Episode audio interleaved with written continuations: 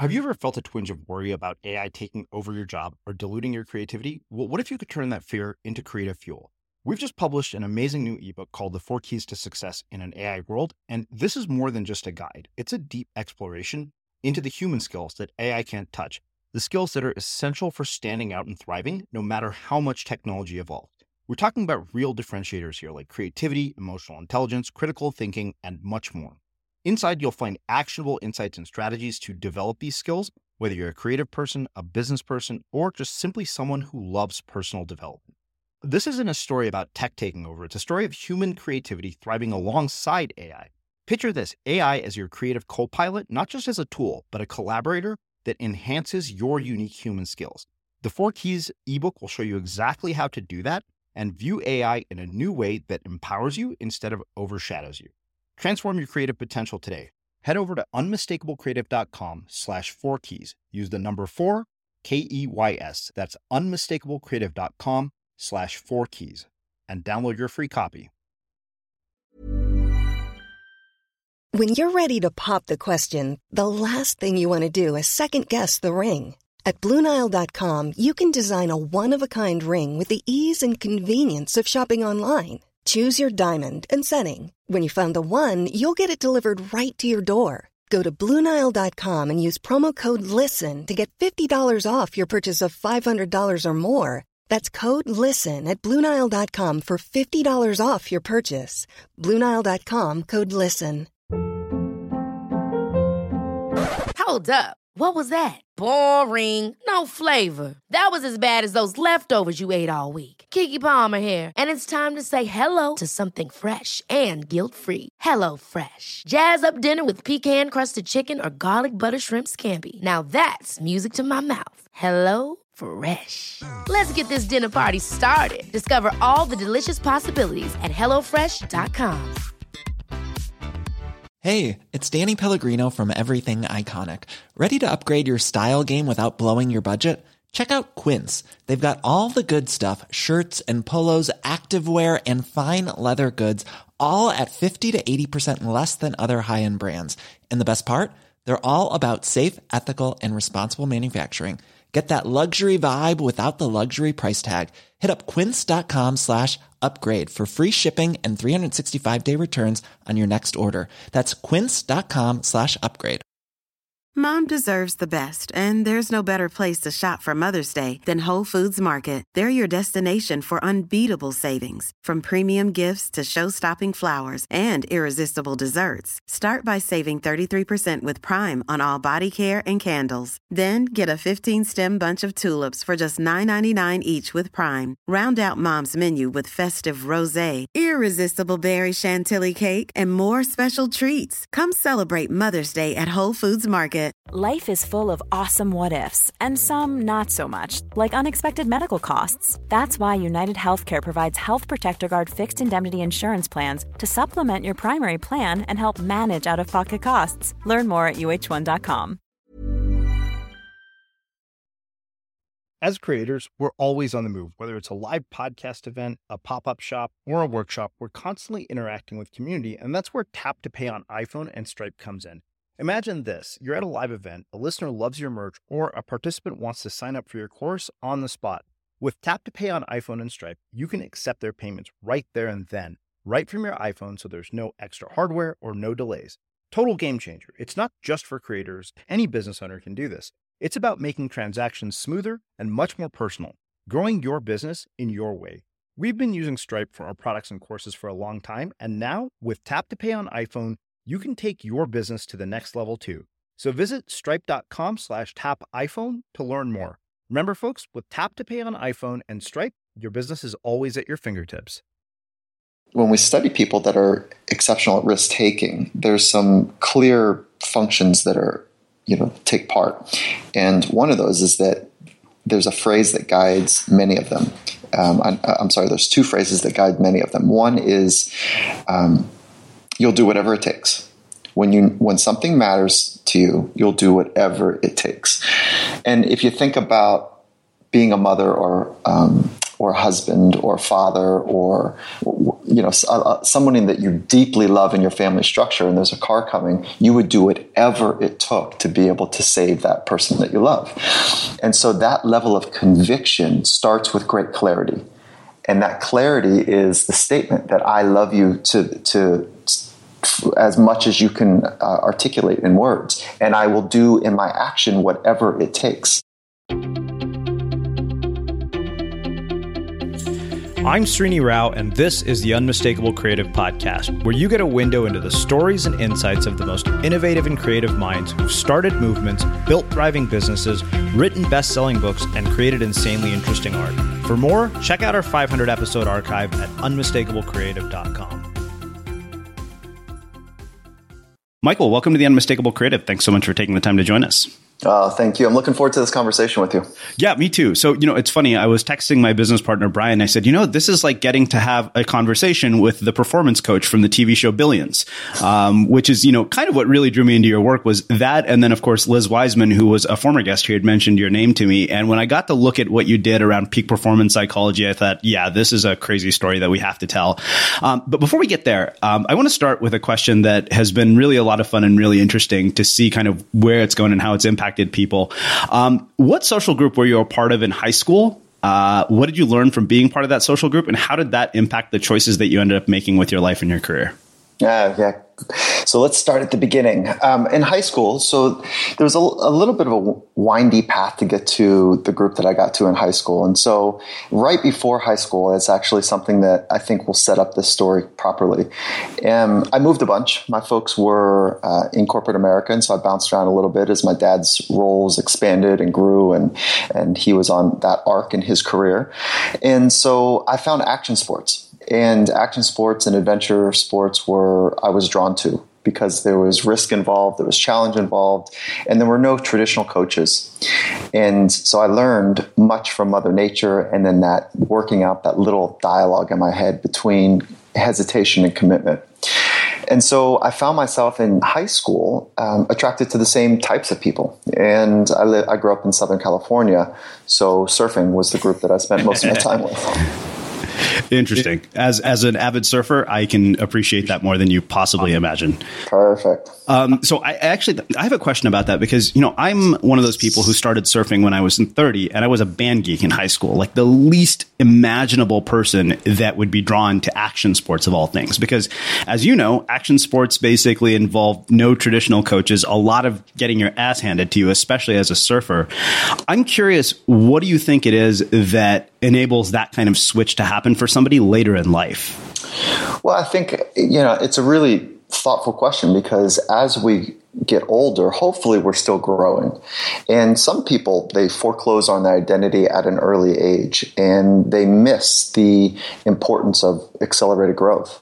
And so, but however, if if you have demonstrations of what you just talked about, likely what took place is that um, your palate changed, your palate for uh, information, the, your hunger for experience in different avenues to touch different parts of your mind, your body, your soul, whatever it might be. And so uh, it's a, just a great demonstration of people that are wanting to grow.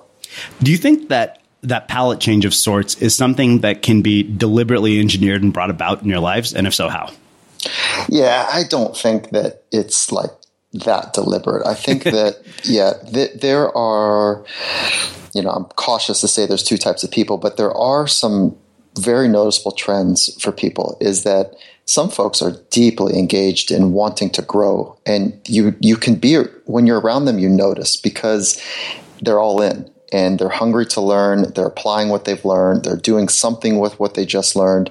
They're adding it to their scaffolding in a way that um, is not just taking information to make it work for them, but they're figuring out how it works for their psychological framework. Mm-hmm. And I don't know if you can just make a decision like, I want to be like that. I think, of course, all things in my mind do start with decisions that are kind of that correlate and swim together with our genetic coding, but um, it's not quite as clean because it goes from decision making to action to habit, you know, to testing that habit in in progressively intense environments is kind of the clip that allows people to be able to stand in their own two feet and say, you know, this is what I've learned, and not be afraid of what other people think of that journey.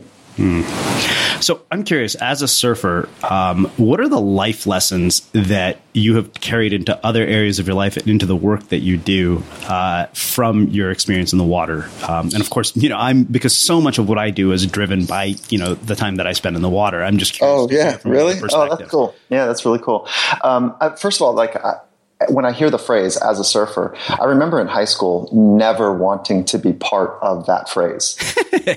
I spent my whole I spent my whole life in the water. Really, yeah. like uh, it was tough to get through high school, like the academic part, because of the amount of time I spent in the water. But I remember at that age, there was two magazines, Surfing and Surfer, and I uh-huh. thought, no, that, that, that like I'm not going to be identified of just being a surfer. And so when I hear you say it now, it goes back to high school. Like, no, you know what? We're not defined by just that little thing that we do or that we love, but there's so much more um, that we incorporate that which we love into other parts of our environment. So the answer, that's like the long part of the question. But the, the shorter part is um, the space between hesitation and commitment and working out that that small little instantaneous, seemingly instantaneous experience um, that is part of the risk taking process.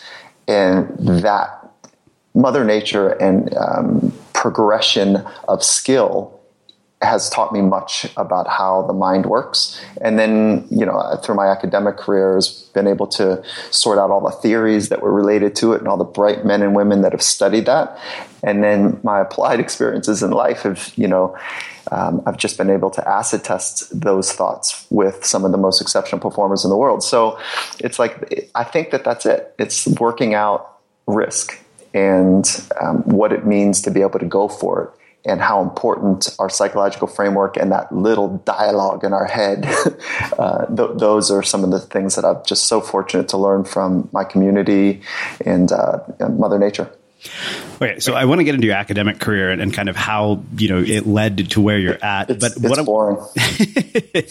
well, uh, one of the the other questions I have, you know, I had a guy named Chris Redlitz here, who's a, a, venture capitalist who teaches prisoners how to code and is starting a tech incubator in San Quentin. And you know, we were talking about immersive experiences. Like he had spent a year um, as a ski bum, and he credits that to being one of the most influential experiences of his life in terms of how he built businesses because he understood at a certain level what true immersion and true commitment actually felt like like. And, you know, I mean, I, I'm one of those late bloomer surfers who, uh, you know, spent six hours a day for six months straight in the water because I was unemployed. And so, you know, I got this very immersive experience that you don't really get to have in adult life. And so I, am curious, one, you know, based on the work that you've done with the people that you've worked with, do you find that these kinds of immersive experiences are necessary for us to achieve peak performance and perform at the highest levels, regardless of what it is we're doing? And uh, if we don't have those immersive experiences, how can we bring the elements that we might learn from an uh, immersive experience into our lives and our work? Oh yeah, good. So first, um, I'm not, I'm not really interested in peak performance. Okay. And because peak means like there's a summit and then there's a decline. And so I see it more like a progression, a, a, and hopefully a life progression of figuring out a craft, figuring out our body, and figuring out our mind. And if all three, if we can wrap all three together in progression, then that's pretty cool. So I'm not interested in peak performance as just you know first thought. So but not to screw up your question on that idea is like if we replace the word peak with progression or sustainable or high performance something on those range without being too ivory tower about it. That you know i, I think that um, what what we end up doing is immersing when we immerse ourselves in an environment we learn so much because it is part and parcel of what we're thinking about and doing most often throughout the day. So, most people on the world stage are deeply and richly invested in something for an extended period of time every day.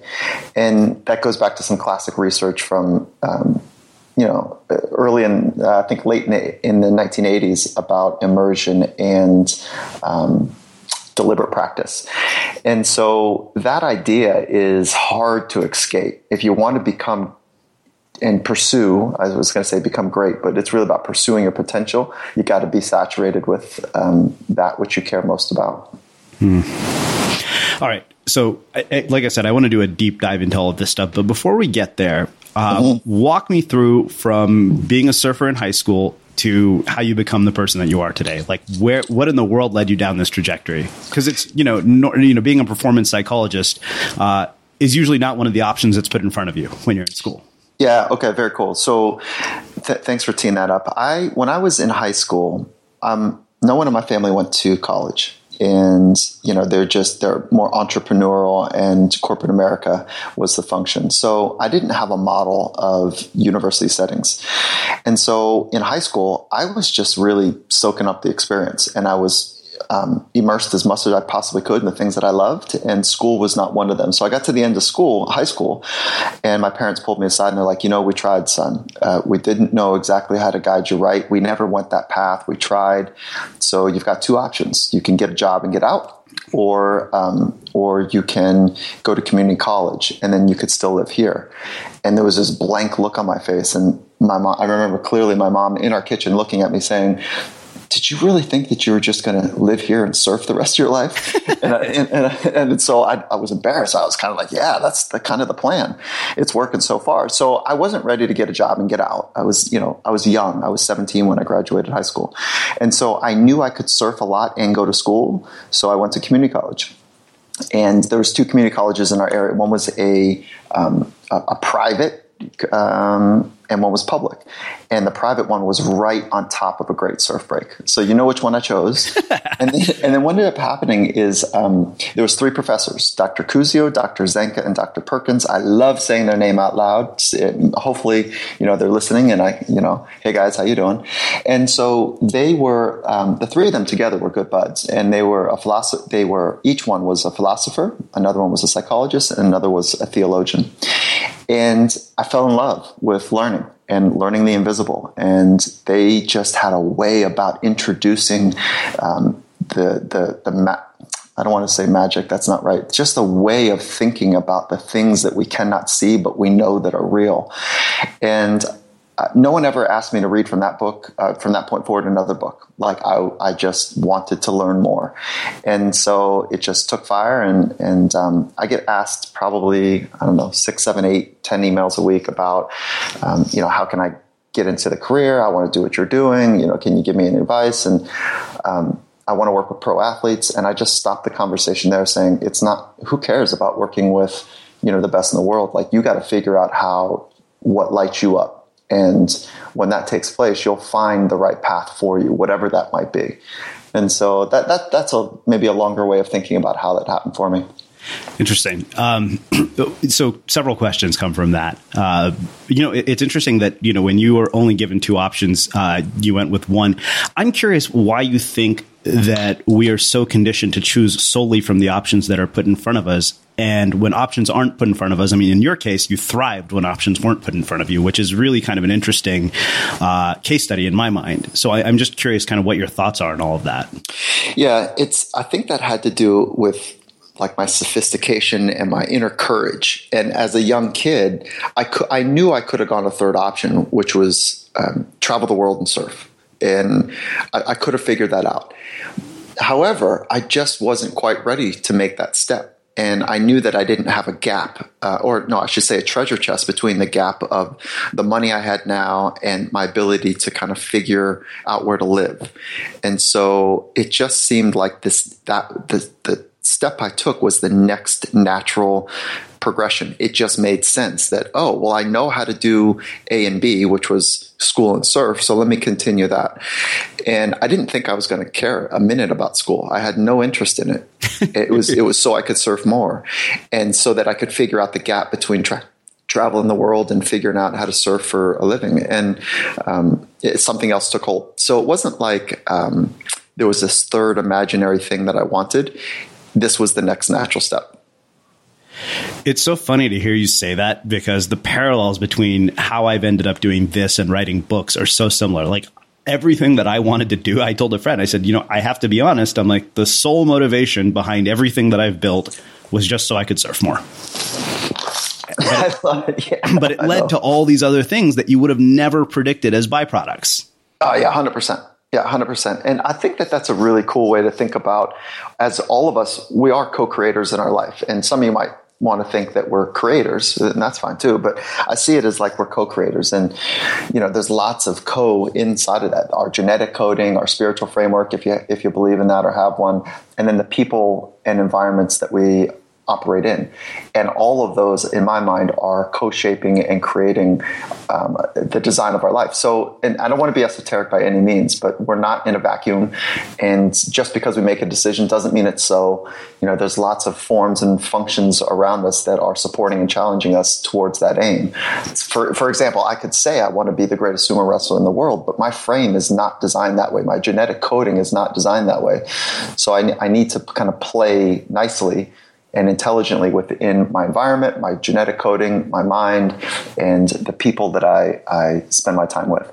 So I, it, it's beautiful to think about setting your sights on something you want to experience. And it's really important, I think, is when you set those sights to have real clarity about what are the things that are in your control and what are the things you're going to go along for the ride with and what are the things you're going to influence um, on that on that path so, before we start doing a dive into performance in high stakes situations, I want to ask you one other question uh, about the academic period. You mentioned that these three professors uh, were, you know, involved in philosophy, psychology, and theology. Mm-hmm. I'm curious how each one of those three disciplines has made its way into your work today, and what uh, you've taken it, from those. I love it. They're all intertwined. So, the psychology piece was obviously um, for me, I, I, gravitated more towards that, and I'll tell another story about that in a minute if you want. But the theology part is more um, a placeholder for the spiritual side of life. Like, what are we doing here? Is there a spiritual question, or is there a spiritual quest, or not?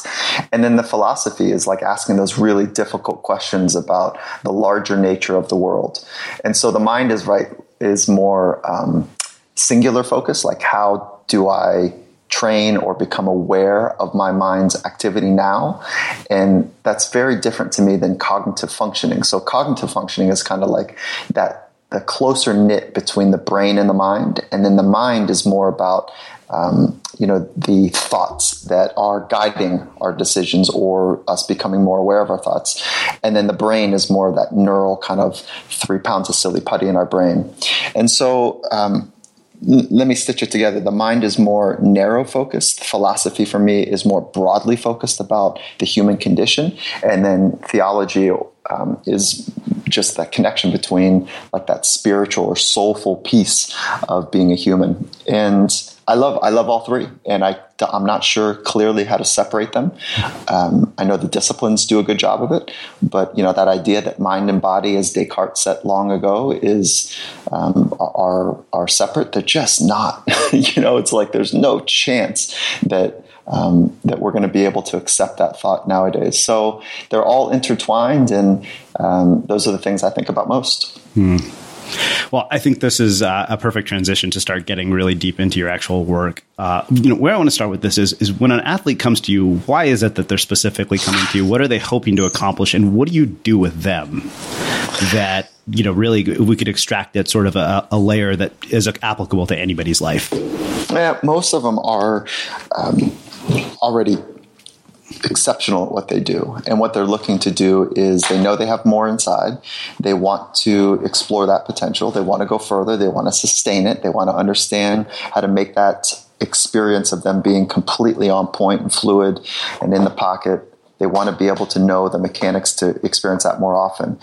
And so that's it. It's it's I would say, I don't want to say never, but rarely is it somebody that comes knocking on the door that says, Hey, I'm really screwed up. You know, these, these are people that are exceptional at what they do and they are nuanced and sophisticated and they're hungry.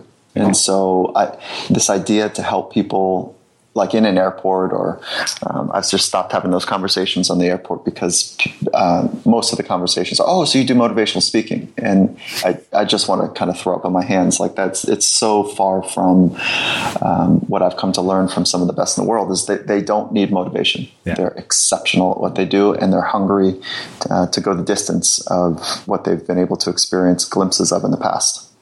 All right. So that raises several questions, as you might imagine. Um, one of the questions that keeps coming up in my mind is why we see this tremendous gap between what keep people are capable of, like what their potential is, and where they're actually at, and what accounts for that gap in people, and what have you seen as the difference between those types of people and the ones that you work with?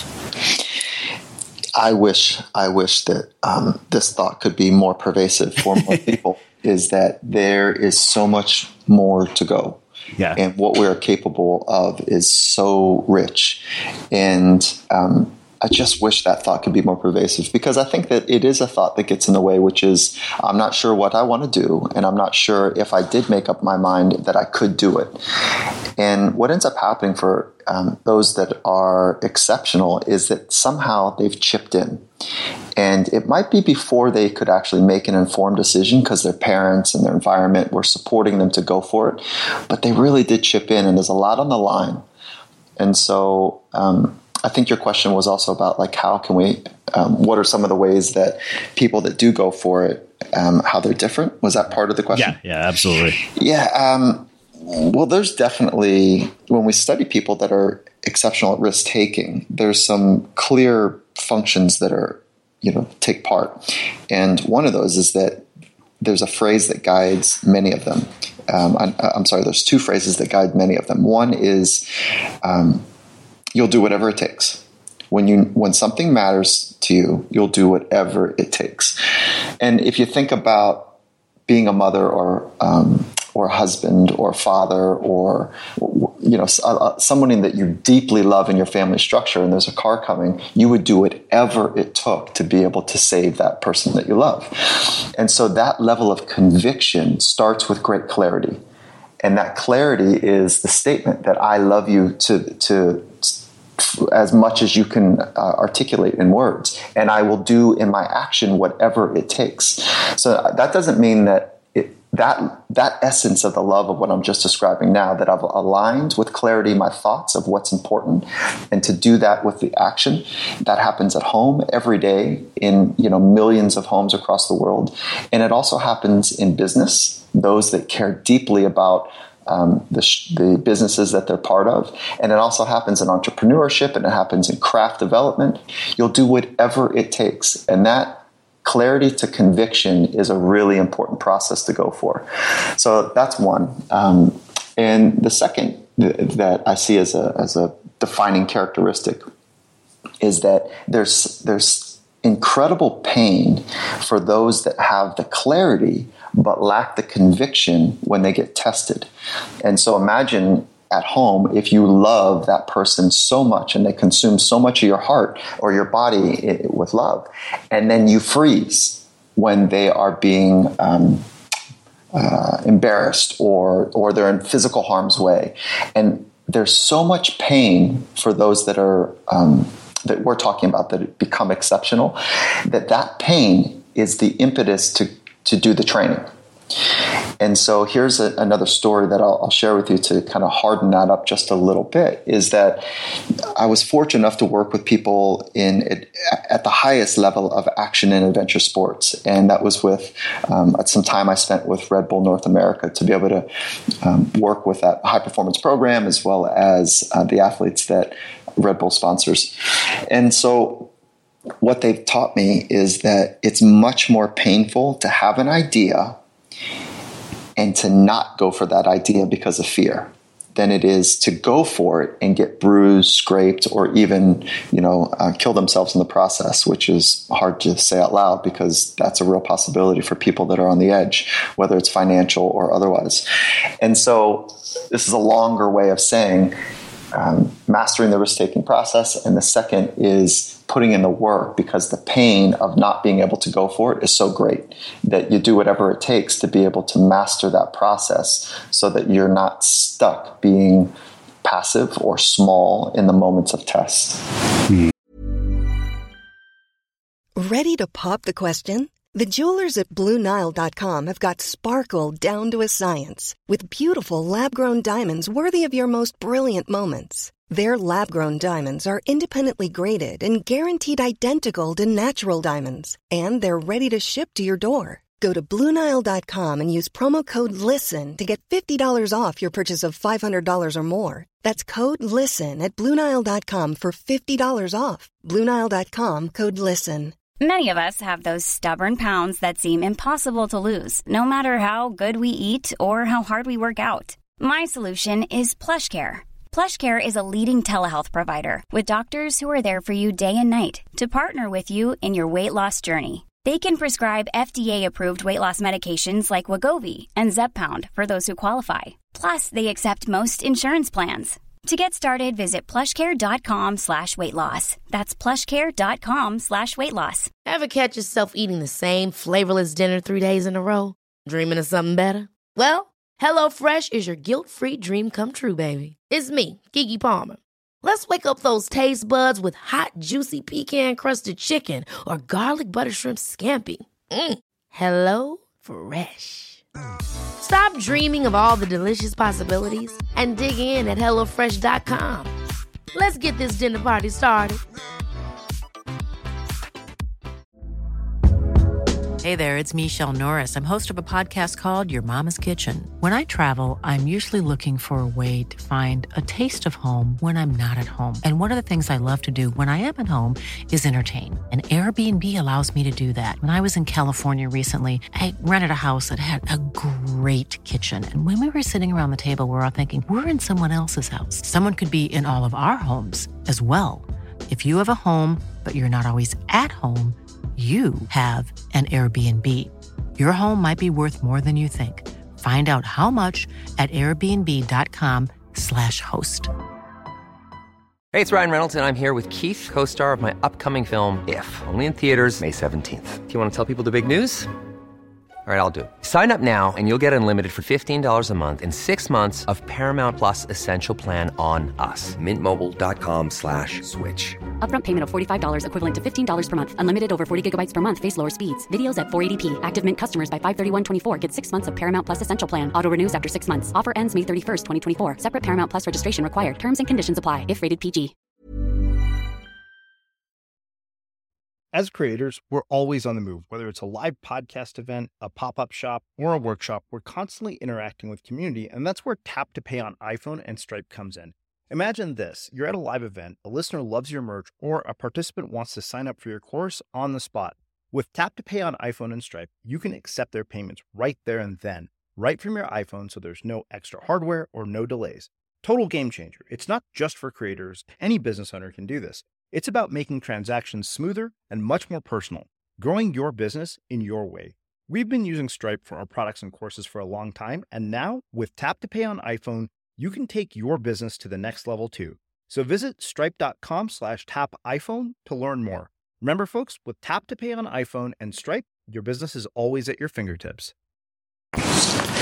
Wow. Um, so I have a question just based on personal experience. I'm curious, based on your work and, and kind of the things you've done, um, what role our, our, mental health and mental wellness, um, you know, dealing with things like anxiety, depression, like what role does all of that play in all of this? And, you know, in some cases, I found that often, um, you know, you look at entrepreneurial success and, you know, mental anxiety and craziness almost go hand in hand.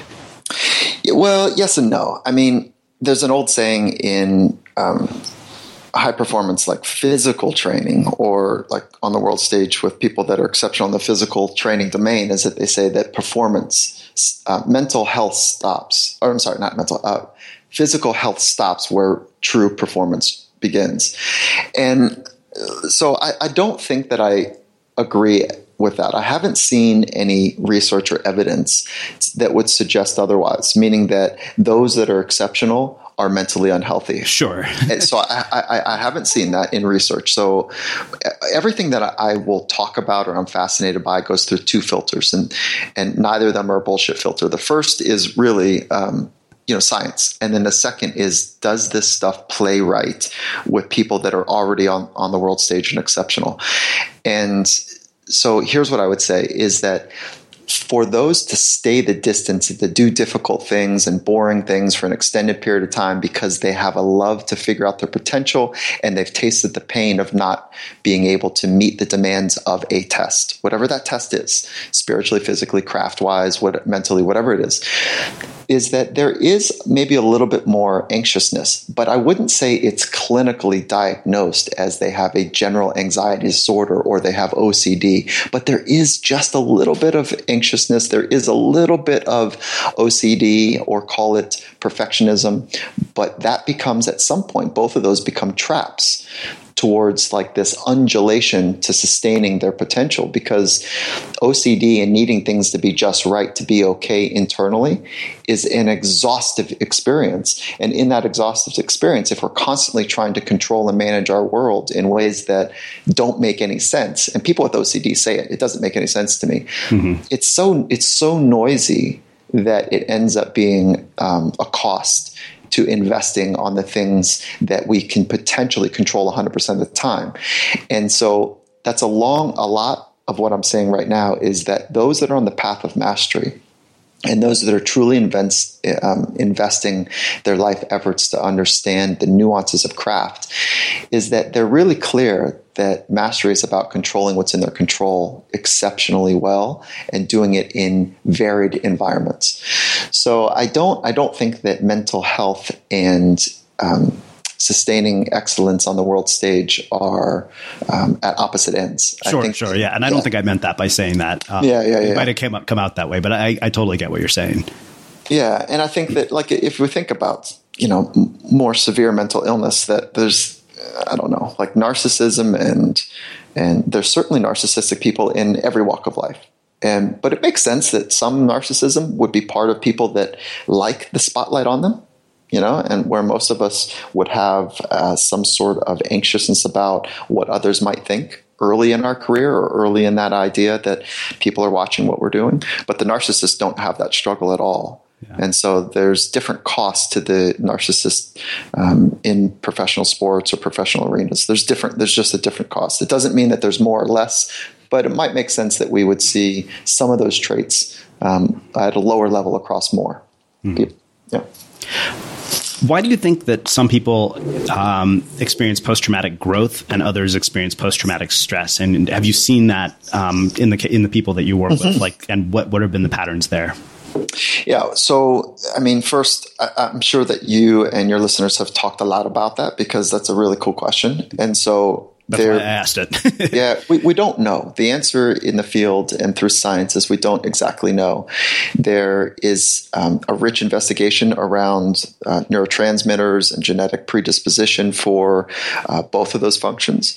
And what we do know, though, is that much of what will influence people to go down something that's heavy and um, and either they've witnessed something that is life um, altering, or they've experienced something that's life altering. For them to move down the path of growth, is that um, we, we want to get more connected to the way that they're framing up that experience, and um, a lot of times the way we frame an experience is based on the reality of our genetic coding. So neuropeptide Y is a neuropeptide that um, we see people that do exceptional in special um, in war times when they have high neuropeptide Y, but they take greater risks and they end up, end up dying a bit earlier than those that don't. So it's not a simple answer and it's complicated. We don't know completely, but we do have um, some sense that when you just pose the um, the option, hey, you know, some people go through heavy experiences and it becomes a, a, PTSD, and some people go through heavy experiences and they end up becoming stronger through it.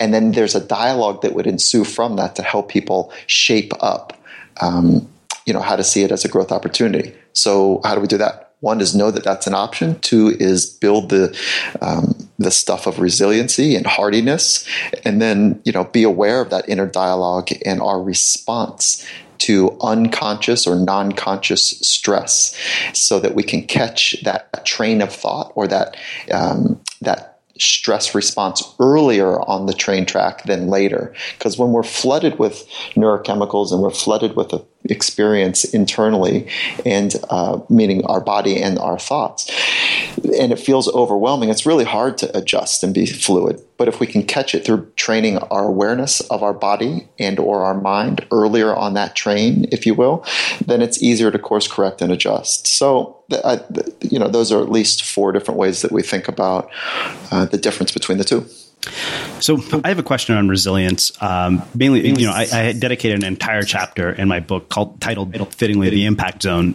uh, to resilience because this is a question that I've asked a handful of people. I keep wondering whether the resilience that you gain from what I define as impact zone moments can only be you know uh, gained by going through those experiences. Like it just seems to me in so many cases that you can't get that without having experienced the thing that you have to go through to get it.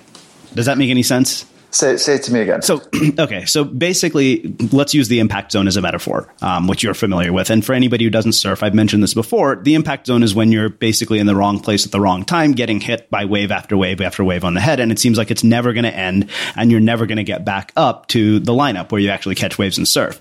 And in our lives, that's when just horrible shit keeps happening to us over and over, over again. And, you know, I, I, keep, you know, one of the things I said is the only thing in my mind that can prepare you for that is the experience of going through it so that the next time you're there, you know how to handle it. Mm-hmm. Sure. So, okay. Got, yeah. Gotcha. I'm curious what your perspective is on all of this. Well, yeah, you can, resiliency is that thing that, you know, is so admirable when we watch it it looks like somebody just has the ability to deal with difficult things and they looked poised maybe during the times that some of us would say, God, how do they do that? And it's because you can't develop resiliency and or poise without going through difficult things. And that's the first. And so if you want to do challenging things in life, which I'm I don't know, I think most people say, yeah, I want to get after it. Like I really want to have an amazing life. And there's an, a challenge embedded in that. To have that be a reality, it means that we need to, we're going to do difficult things. And if we want to have a wonderful life, and we're saying that inside of that there's going to be challenges, then as soon as we're in the challenges, we can love it. Like that's what we've set out to do.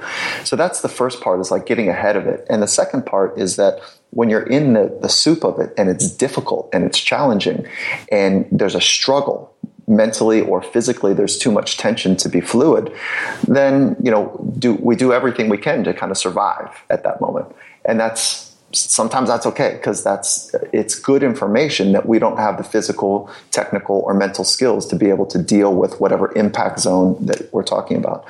All that being said is that once we go through um, things that are difficult and we want to stay and build resiliency you know the, the, the research around the three c's is pretty clear is that um, we need challenging situations. We need to be able to commit to having um, a kick ass mindset when we're in it, and then being able to have a sense of control in our lives that we actually do dictate our own experience. And those three, three, three C's um, have been um, some research that has been, I don't know, um, I think wonderful. And you can, anyone that wants to look that up, it's Kobasa 1979 um, would be the, the origins of that research. Hmm. All right. So since we're talking about high stakes situations, um, I can't help but ask you about the Golden State Warriors, uh, and kind of you know what we've seen from Steph Curry and the fact that you know they come back from this crazy sort of you know being down uh, in the semifinals and also just killing it in the finals. So I, I'm curious, what is it that accounts for people's ability to perform at the highest levels in high stakes situations? um, given the work that you've done and, and, you know, through the lens of what we're seeing with the Warriors at the moment?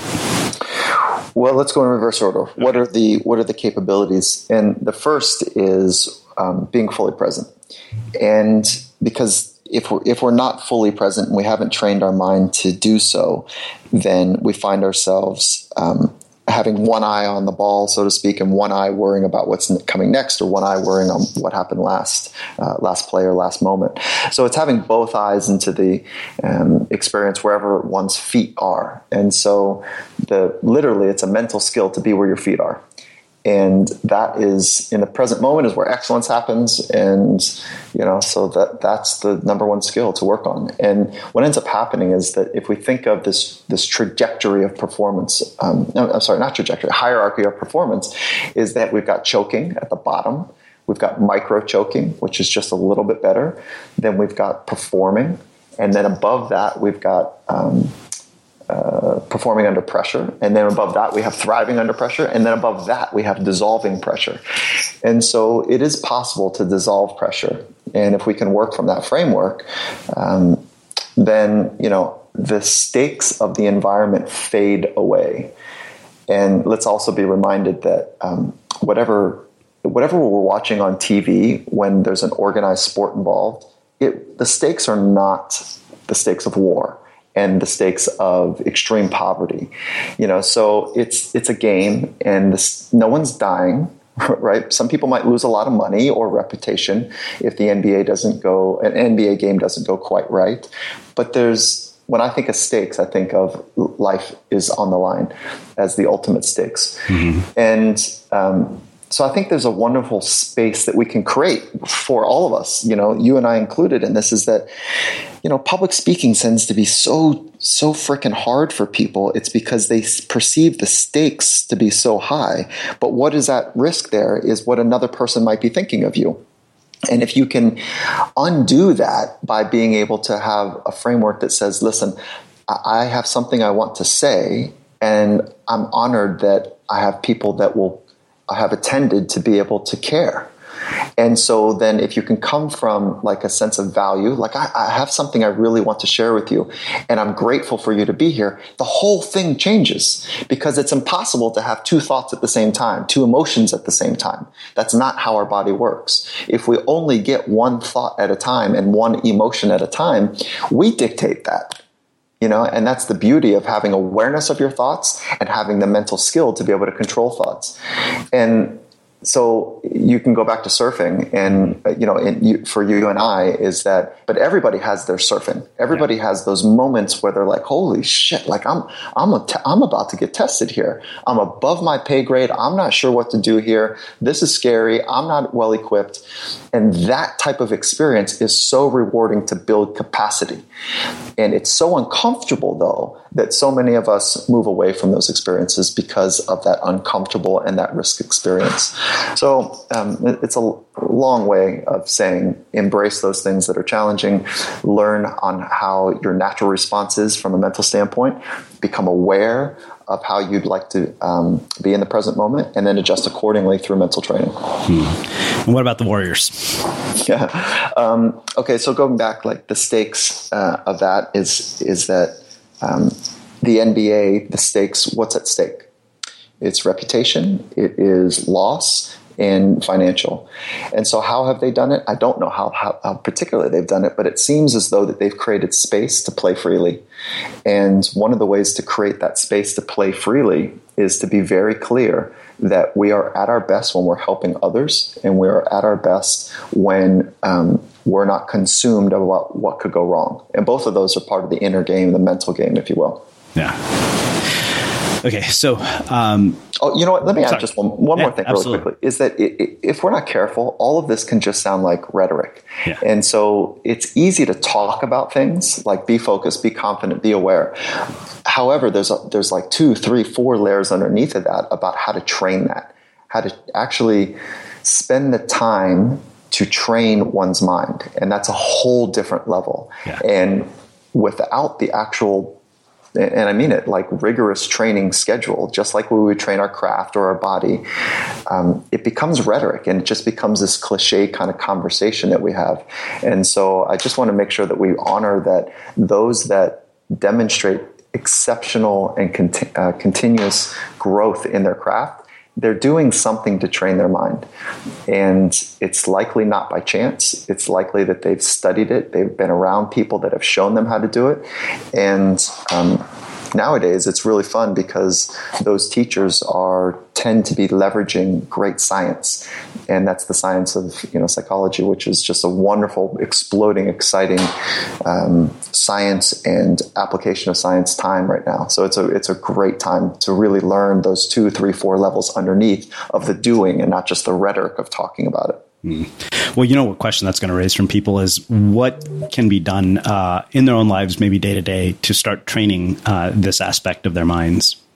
Well, the first part is awareness. Like to, to you know, the, the beginning and the end is really going to come to the function of how how aware we are of ourselves uh, our thoughts, our emotions, our body, and the unfolding world around us. And that really, um, not to not to play um, to say a word in a trite way, but that really begins with mindfulness and a mindfulness practice to be able to become more aware of those things so that we can develop uh, greater insight and awareness. And the, the, the two of those together are how we train. So what does that look like?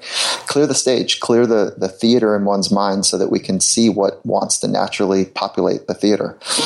And I don't know a better way to do that than writing and or observing one's thoughts.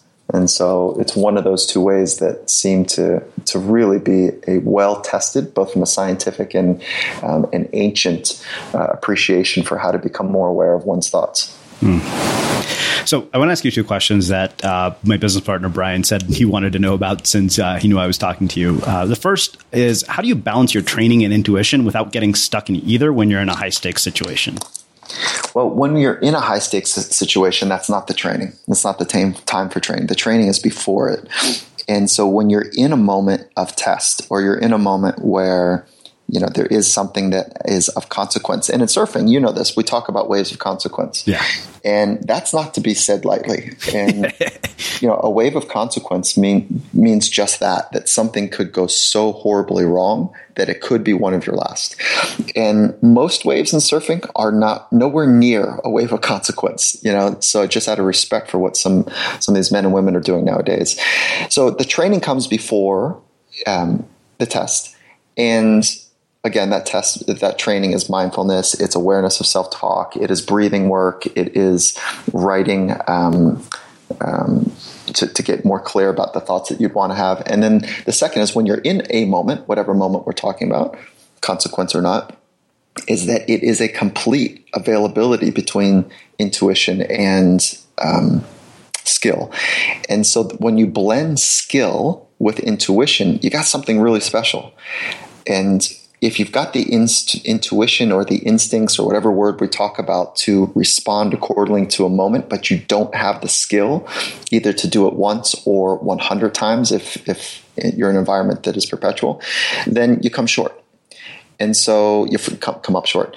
So it, when you when we are completely clear in our mind, we are available for information that seems intuitive or automatic. But somehow that intuition it's been programmed. It's been programmed by watching or observing or doing um, the craft that we're talking about being able to execute, whether that's conversation and picking up micro expressions or body language, or that's surfing, or that's entrepreneurship in creating ideas based on previous frames that you've heard others talk about or you've been part of, so that you can um, adjust accordingly.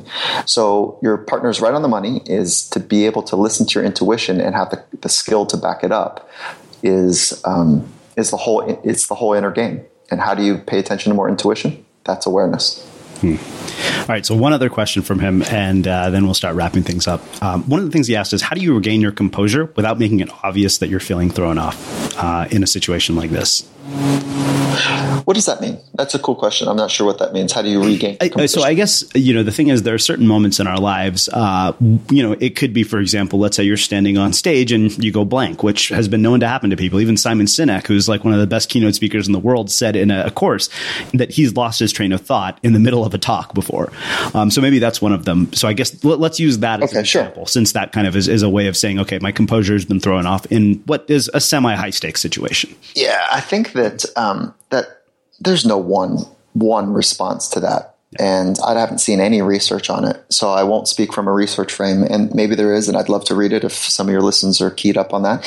But I think my experience when I hear people talk about it, and I use myself as an N of one, is that um, just keep going.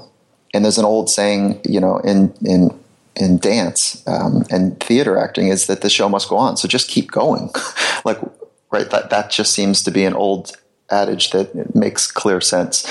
And then the second is sometimes it's eloquent to say, "Hey, everyone, I've lost my train of thought." And um, can you help me remind me? Like, I mean, be a human, yeah. right? We're not made to be perfect. We're made to be fluid and, and have eloquence and adjust.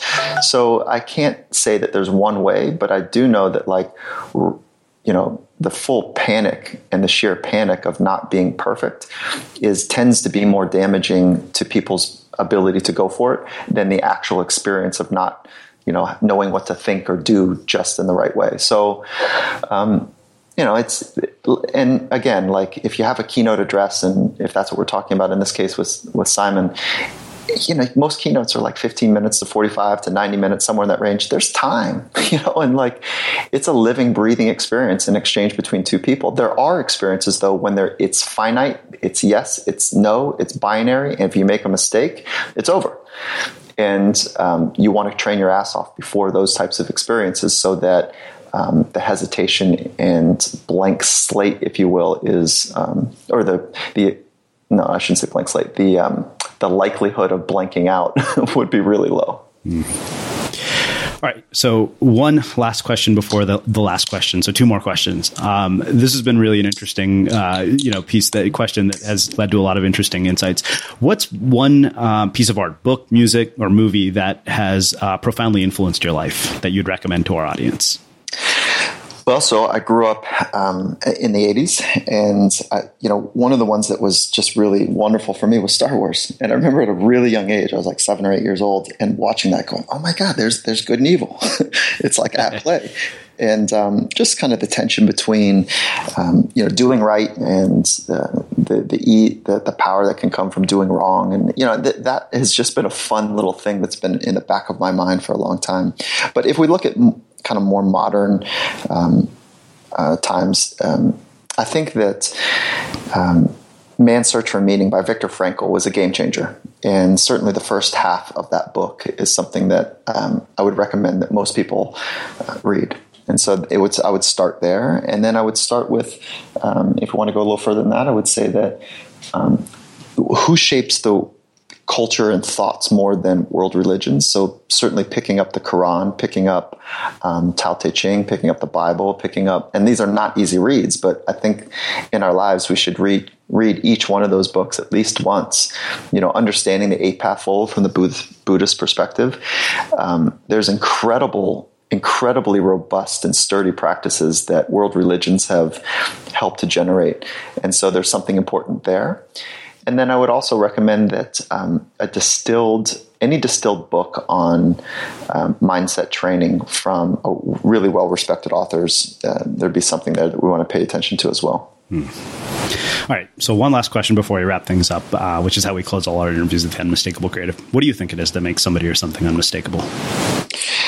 I think it's being authentic and expressing honestly who a person is. So it's understanding deeply who a person is and then having the courage and the skill and the conviction to have that alignment between thoughts, words, and actions in any and every environment.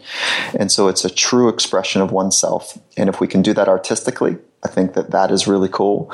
And, um, but to, to, to, be really succinct, it's the alignment between thoughts, words, and actions, and doing that in any and every environment. Awesome. Well, this has just been uh, epic. Like so many cool insights. Uh, this is you know one of those conversations I know I'm going to probably have to play back a hundred times, just packed it with so much value. And uh, I, Listen, I, really I thought we were going to talk more about surfing. I, I, seriously, I didn't know we are going to get into the heavy stuff, but yeah. um, always fun to talk about the heavy stuff. I appreciate you know the time um, to to have this conversation and you know, um, I'd love to talk to you more about what you're doing. Like what you, what you've created as a platform is beautiful. So um, I, I enjoy it as well. Thank you. And for everybody listening, we will wrap the show with that. Thank you for listening to this episode of the Unmistakable Creative Podcast. While you were listening, were there any moments you found fascinating, inspiring, instructive, maybe even heartwarming? Can you think of anyone, a friend or a family member who would appreciate this moment? If so, take a second and share today's episode with that one person because good ideas and messages are meant to be shared.